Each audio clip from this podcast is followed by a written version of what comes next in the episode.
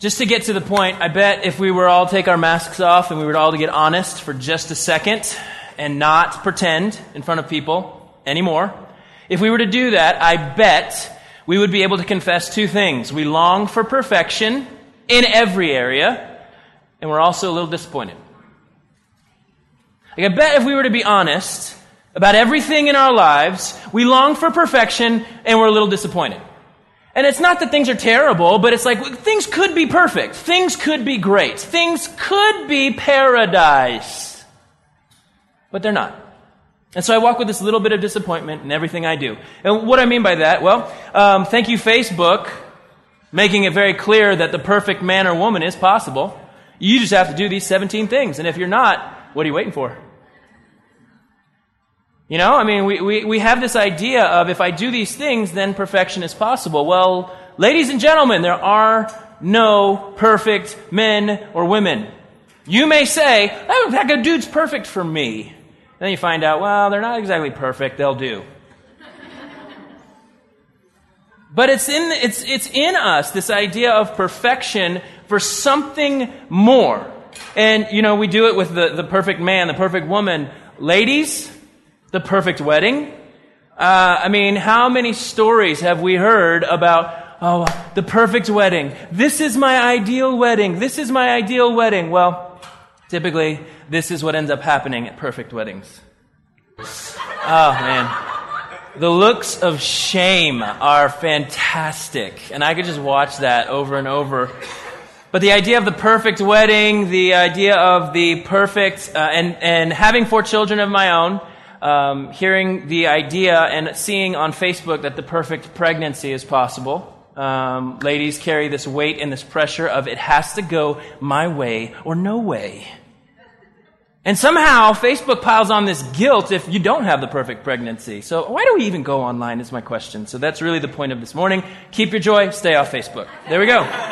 Um, but with pregnancy, the, the, these women feel this, it has to be perfect has to be perfect. Um, with, with jobs, we feel like it has to be the perfect job. And two months later, when things aren't perfect, we're looking for greener pastures already because we're ready to go somewhere else to find the perfect job. We want the perfect house. And as soon as we move into the perfect house, we realize it's not perfect anymore. So we start looking for something else. Perfect vacation. Dig this. In South Carolina, there is this wall. They have this room, and I'm not sure where this room is, but I saw, I was watching the news, and they have this room. It's got all these big screens on it. And ultimately, all these screens are dedicated to is tracking Twitter trends. So what people are talking about. So you got the hashtag, whatever the phrase is, what people are talking about. And so that's all they do is they can tell you how many people, how many millions of people talked about this one topic. Well, this last weekend was 4th of July weekend. And this last weekend, Arthur decides to move his way up the coast. And so, of course, the topic of conversation on Twitter was Arthur. But not only can they track what people are talking about, they can track the sentiments people are expressing about the trending topic. And it was far and above every other emotion anger. Over what? My perfect vacation being ruined by Arthur. A non-stop conversation about a hurricane. like we can do anything to stop a hurricane. I mean, really. But it was amazing because we all believe I should have the right to a perfect vacation. Perfect friends. I mean, seriously, all that I want is someone who only cares about and talks about me and what I want and then, and then listens to me talk about me. That's all I want. Is that so impossible? The perfect friend. Don't tell me what I'm doing wrong. Don't, don't interject. Don't say anything. Just let me talk about me. And then you tell me about me and how good I am. See, all of us are, are kind of walking with this I need perfection, the perfect whatever it is. There's something in us. Now, when we walk with that, we typically walk with unmet expectations and a little disappointment. Now, maybe you're not one of those people who's affected by any of those perfect things I just mentioned. Maybe you're kind of like, well, this is Asheville, man. We go with the flow here. No matter. It's cool. I'll live in a, a chicken coop. Doesn't matter to me. That's perfect house for me. As long as it's got wheels and can be moved and I can put my compost underneath that chicken coop and I can uh, recycle it and I can put it back, you know, I, I'm cool, man. I mean, that's, Maybe you're not affected by those things. But there's a bumper sticker around Asheville that I love, and I don't really like a lot of bumper stickers, but there is one in particular, and it's this one. It says, If you aren't outraged, you aren't paying attention. What are you mad about? Everything! I mean, that's, that's, really, that's really the idea, the sentiment of this bumper sticker. And I think there are some things that when you look around, you begin to go, okay, I get it. I'm unsettled. And some of you in this room can understand that when you see or when you hear of children being abused or sold, it angers you. And it causes a distress in you, as it rightly should. Families aren't meant to be torn apart by selfishness or cheating. Kids shouldn't have to live in fear of being bullied at their schools. Substances and addictions weren't meant to have power over us. The world wasn't meant to be scarred by violence or war. Skin color wasn't meant to be a rejection factor. Sons and daughters weren't meant to hate their moms and dads. Innocent lives weren't meant to be cut short because of starvation, and famine, incurable diseases. And authority was not meant to abuse those under it. So maybe you didn't long for the perfection of those first things, but something in you recognizes that these things are not normal. That this should not be as it is. And in his book, Forever, Why You Can't Live Without It, Paul Tripp makes this statement, and I feel like it's one we have to sit in for just a second. He says, So much of your distress at what is is really a hunger for what will be. So much of your distress at what is is really a hunger for what will be. And this morning, as we continue in the idea of joy, of keeping that joy, there are a few things that we get to know that if these don't spark the hope of life in us, then nothing will. And we'll continue to live with constant disappointment, constant frustration, because we're going to look to the things of this earth to find perfection and paradise. And sadly, we will not find it this side of eternity. But do you know why we long for perfect? Do you know why we long for it? Well, in the book of Ecclesiastes, chapter 3, Ecclesiastes, in my opinion, is one of the greatest emo songs ever written. So if you can listen to Black Hair Over the Eye, Black Eyed Makeup, screaming for 13 or 14, whatever, how many chapters are in the book of Ecclesiastes, that's what you're going to get. You're going to get everything is vanity. And by vanity, I mean everything is fading. Everything is futile. Everything is going. And none of it really matters. And the man who we assume wrote this book, although he never gives his name, we assume it was Solomon, the wisest and wealthiest man.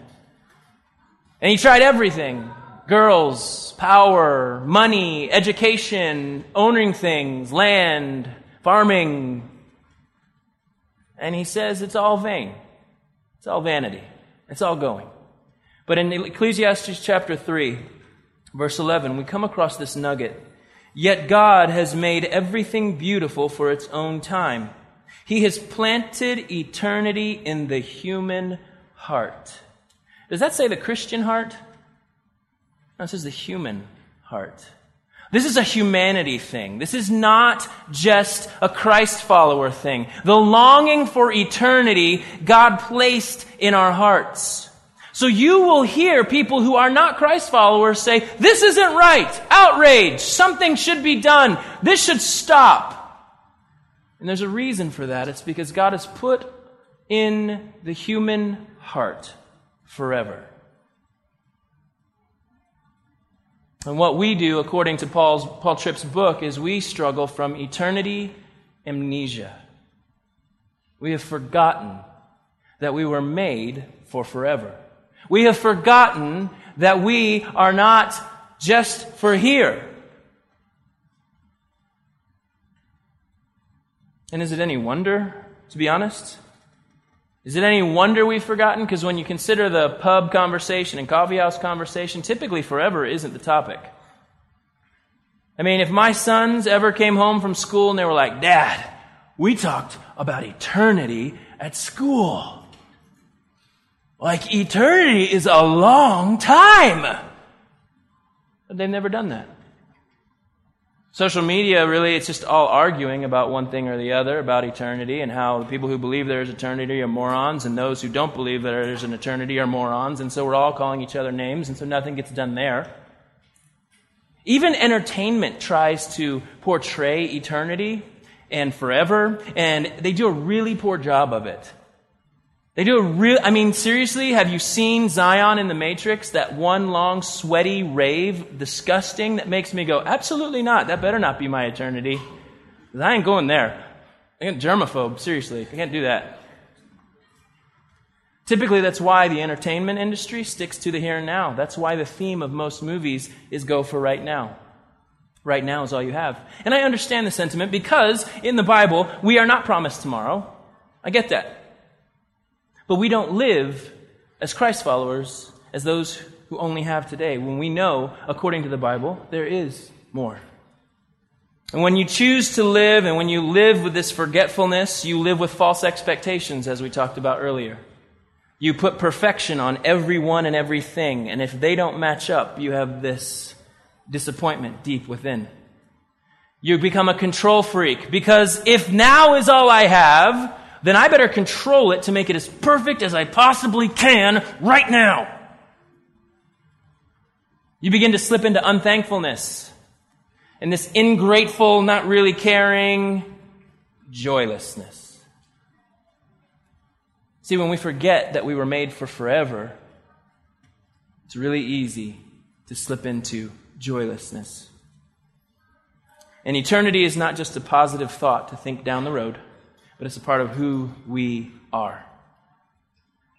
And this is just a humanity thing. God has put eternity in the hearts of humans, but we can't see God's scope from beginning to end, which is why we put our head down and head straight for now.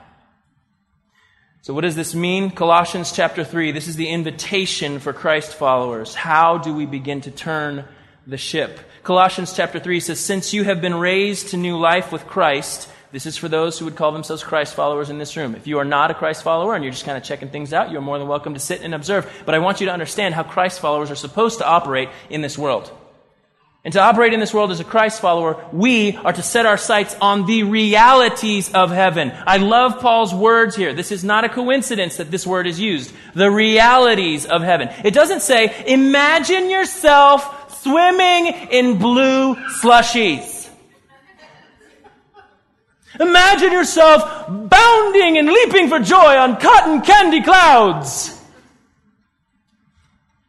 Imagine yourself flying on a unicorn. So set your sights on the realities of heaven. Watch. Realities of heaven where Christ sits in the place of honor at God's right hand. I'm here to clue us all in and myself the joy of eternity is that Christ is King.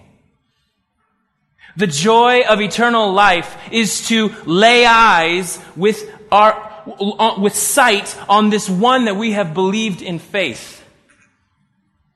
See, the joy for a Christ follower is not that eternity is just kind of a hangout spot, an open bar forever, just chilling, doing whatever we want. It's that God is King and He's there and we're with Him. That's the joy of a Christ follower's desire and longing to be with God. It's not that we're just kind of done with stuff and we kind of hang out and do nothing forever, but no, we are with Him. Christ is King. This one we have believed in faith, we set eyes on. And we see Him as He is.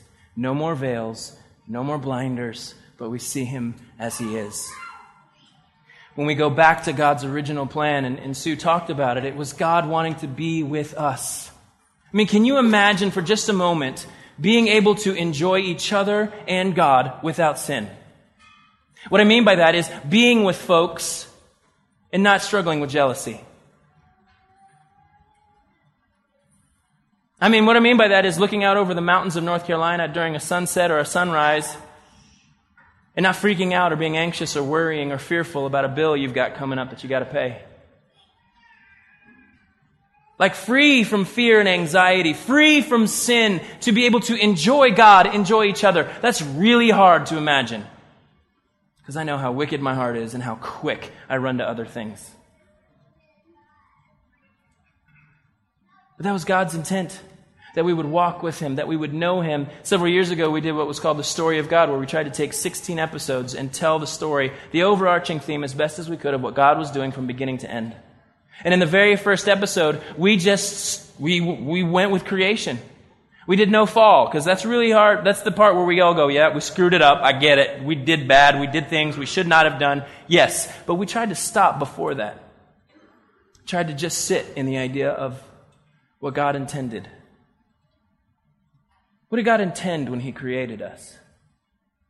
And what we see is that He intended to be with us and we with Him.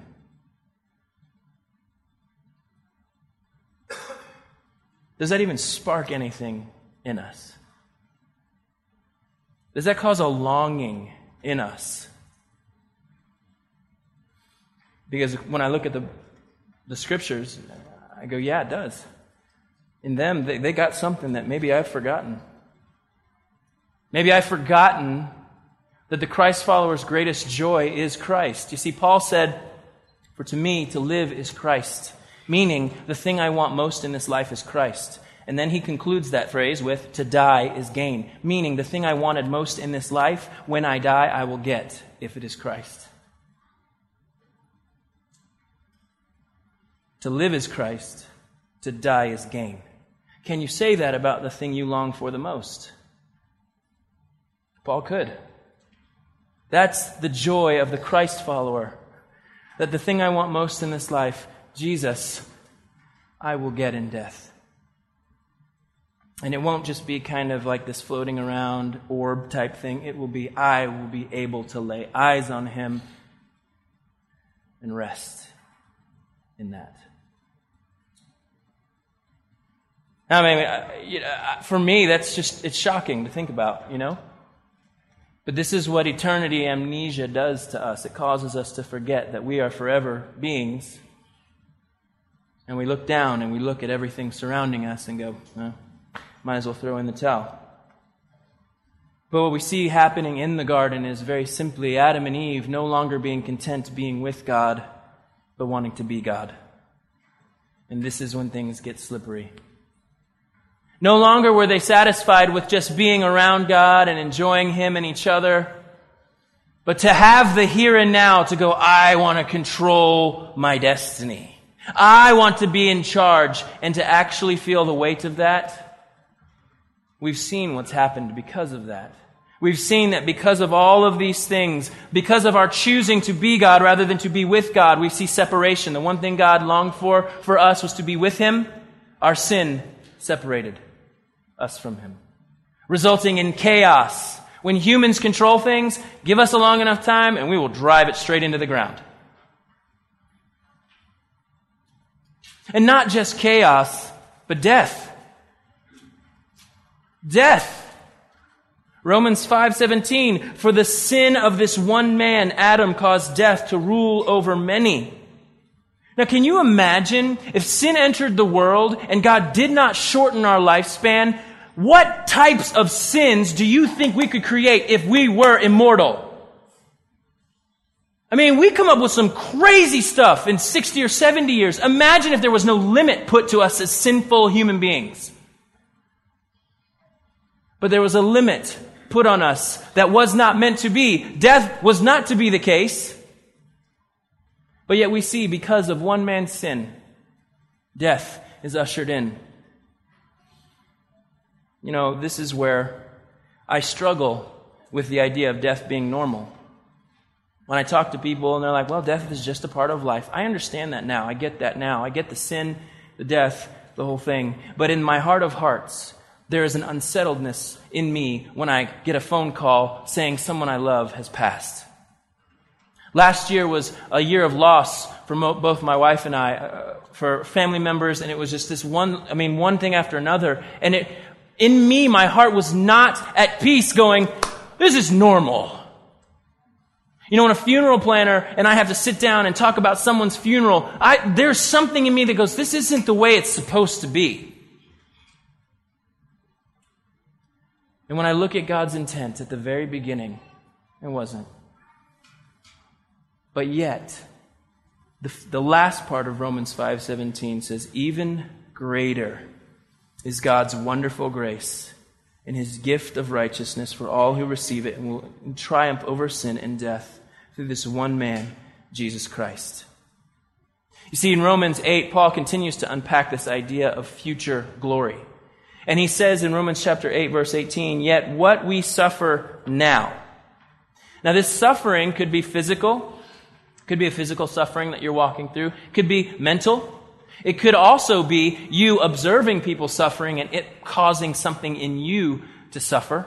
When you mourn along with somebody who is suffering, it could also mean spiritual suffering. It could mean for those who are in Christ, the persecution and the suffering you have experienced because of the gospel. Many of which, uh, many of us in this room may not know that kind of suffering, but there is also another type of spiritual suffering when we see the bigness of Christ and who He is, how good He is to us, and our sin weighs us and hurts. It physically hurts where we're like, my sin put Christ on the cross, and we suffer in that. Sometimes my heart gets so heavy because knowing what my sin did. And that is okay. I need you to understand that it is okay to mourn over your sin. I need you to understand that it is okay to suffer with that knowing going, man, I cannot believe my sin put Christ there. And that is a suffering the world is not associated with. They will never understand that. But Paul turns this in the end of as he continues, he says, But yet what we suffer now is nothing compared to the glory he will reveal to us later. For all creation is waiting eagerly. Pay attention to that word. For that future day when God will reveal who his children really are. Against its will, all creation was subjected to God's curse. But with eager hope, there it is again, the creation looks forward to the day when it will join God's children in glorious freedom from death and decay. For we know that all creation has been groaning as in the pains of childbirth right up to the present time. And we believers also groan, even though we have the Holy Spirit within us as a foretaste of future glory. For we long for our bodies to be released from sin and suffering. We too wait with eager hope. There's the third time. For the day when God will give us our full rights as his adopted children, including the new bodies he has promised. Think of the engaged couple. Thank you, Facebook, for the engagement countdown calendar. 212 days till we get married, 211 days. I see all these people's timed out countdowns. I'm like, get over it. Seriously, we know you're getting married, okay? But you can't tell that to the engaged couple. The joy of knowing what's coming, the eager longing for that. You know, for the, the pregnant woman who finds out she's got this alien burrowing in her stomach for the next nine months, taking over her body. And then coming into the world, taking over her life. And, and his, and, and the dad's life. and we love that. I mean, I'm like, we really, we, you know what? We have four children. Feel bad for us, but we did it to ourselves.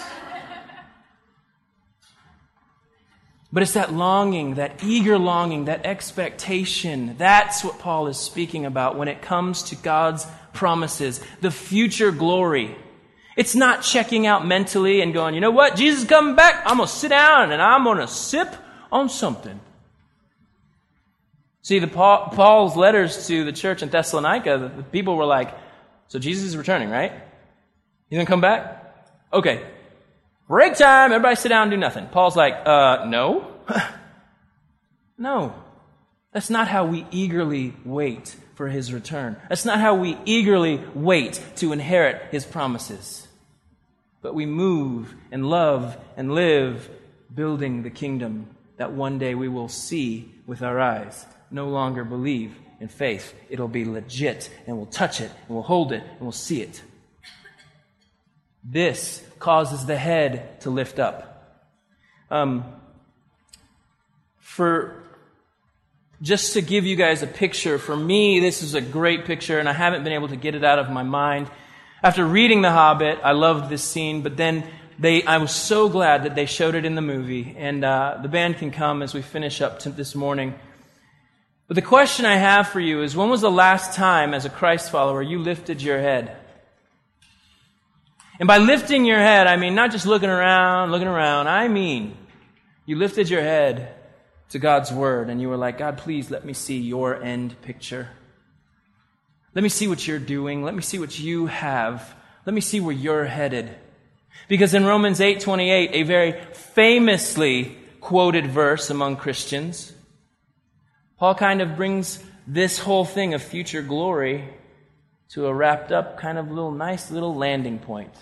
And he says in Romans 8:28, "And for we know that God causes everything to work together for the good of those who love God and are called according to his purpose for them."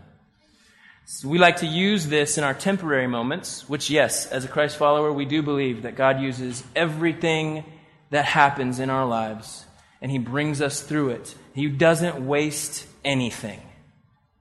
But when we, when we whittle it down to just our moments, I have questions for people who use phrases like, this setback is just God setting you up for victory. Or your blessing's just around the corner. What if it's not? Can I just ask you that? What if it's not? What if, what if in this life your suffering doesn't see the perfect ending that you want right now? I hate to be a realist, but at the same time, I also look to the scripture and go, no, this is very real. That even though death and decay have had their heyday on this planet, God is working for our good in Christ Jesus. His plan is all things new, and that is where we are headed. And so when this, this scene in The Hobbit, it, you see it, you, you're like, this is kind of confusing. And what they're doing is they wander into this forest, and Gandalf gives them very specific instructions. And the forest's design is to keep you in there, never to let you go. You're not supposed to get through. And Gandalf gives, gives one word of advice to them, and one of them happens to remember what that advice is. That breath of fresh air, like you all know what that's like when that hits you. You know, like you've been in, in a hot, like working in a garage or whatever, you step outside and you're like, oh, wait, that's what it feels like to be outside. This is what I'm talking about when the chaos and confusion of this world have you so swept up in it that you haven't taken a breath looking into God's eternal purposes that you have forgotten that this is not where we anchor down. What we see in the, the story of Scripture in, in Hebrews chapter 11, Hebrews is typically known as this book that is Jesus is better. That's really the theme of Hebrews. And in Hebrews chapter 11, it's typically known among Christian circles as the Hall of Faith. People who lived their lives trusting God. Men and women who just said, I believe you, God. I believe you. I believe you.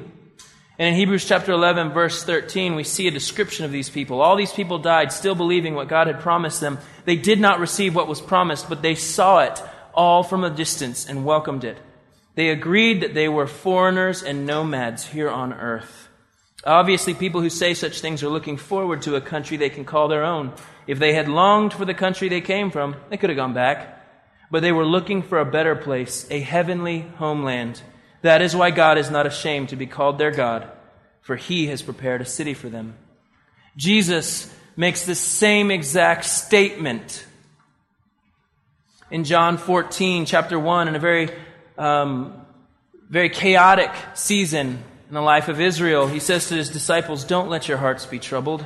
Trust in God and trust also in me. There is more than enough room in my Father's home. If this were not so, would I have told you that I am going to prepare a place for you? When everything is ready, I will come and get you so that you will always be with me where I am. See, the overarching theme of Scripture is God with his people. That's where he's headed. In Revelation 21, I won't read all of it for you, but in Revelation 21, you see God explaining and the, the story, and he's unfolding it to John as he's writing the book of Revelation, this letter to the church during a time when the church was being marched to death sentences to be eaten by lions when they would sing songs of faith as they headed in that direction. So some of them they would pull out of line and begin to drill holes in their heads to see what is wrong with these people. And so it was during a time of severe persecution that this letter is penned to the churches to go, don't forget. Don't forget that your momentary sufferings now fail to compare with the future glory God has prepared. So this morning, what have you forgotten about eternity? What have you forgotten about God's big plan? You see, when we remember that, when we remember what Christ has done and what it purchased for us, it does sound too good to be true. And as the church, sometimes we just kind of go, eh, yeah, I don't want to sound like a crazy person talking about eternity with somebody. So I'm just going to bury that nugget way down. Um, I, I, it, it just sounds too weird to even talk about with people. And so we'll debate what eternity might look like and the parts of the Bible that we don't understand in Revelation we argue about, but we don't pay attention to the things we do get. And what we do see clearly is that it is God with his people. Not even death and decay can keep him from us. And what he did in Christ Jesus brought us into that relationship. That's where he's headed. He is headed to with his people. If that doesn't lift our head and lift our eyes and help us walk today in very difficult things, nothing else will. You'll keep putting perfect on things of this world, and you'll keep finding disappointment and fault and errors and things not satisfying. See, it's very dangerous to forget about eternity. It's very dangerous to forget what Christ purchased for us on that cross.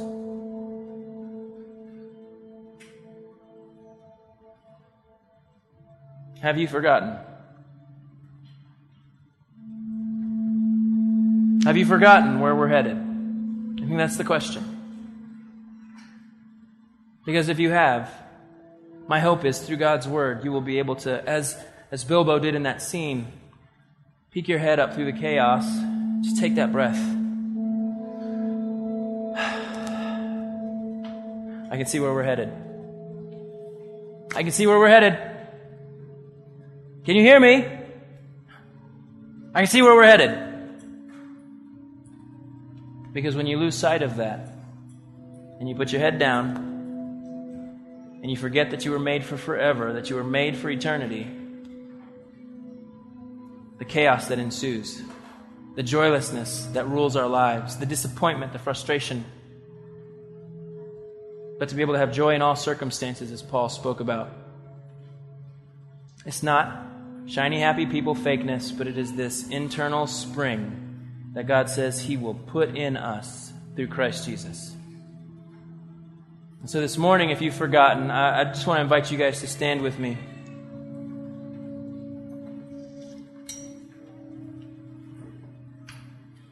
You know, sometimes I have to get real, real, real, concrete in my own brain about the joy of heaven, the joy of being with God, the joy of being in His presence, no death, no decay, no sickness, tears being wiped away with God's own hand.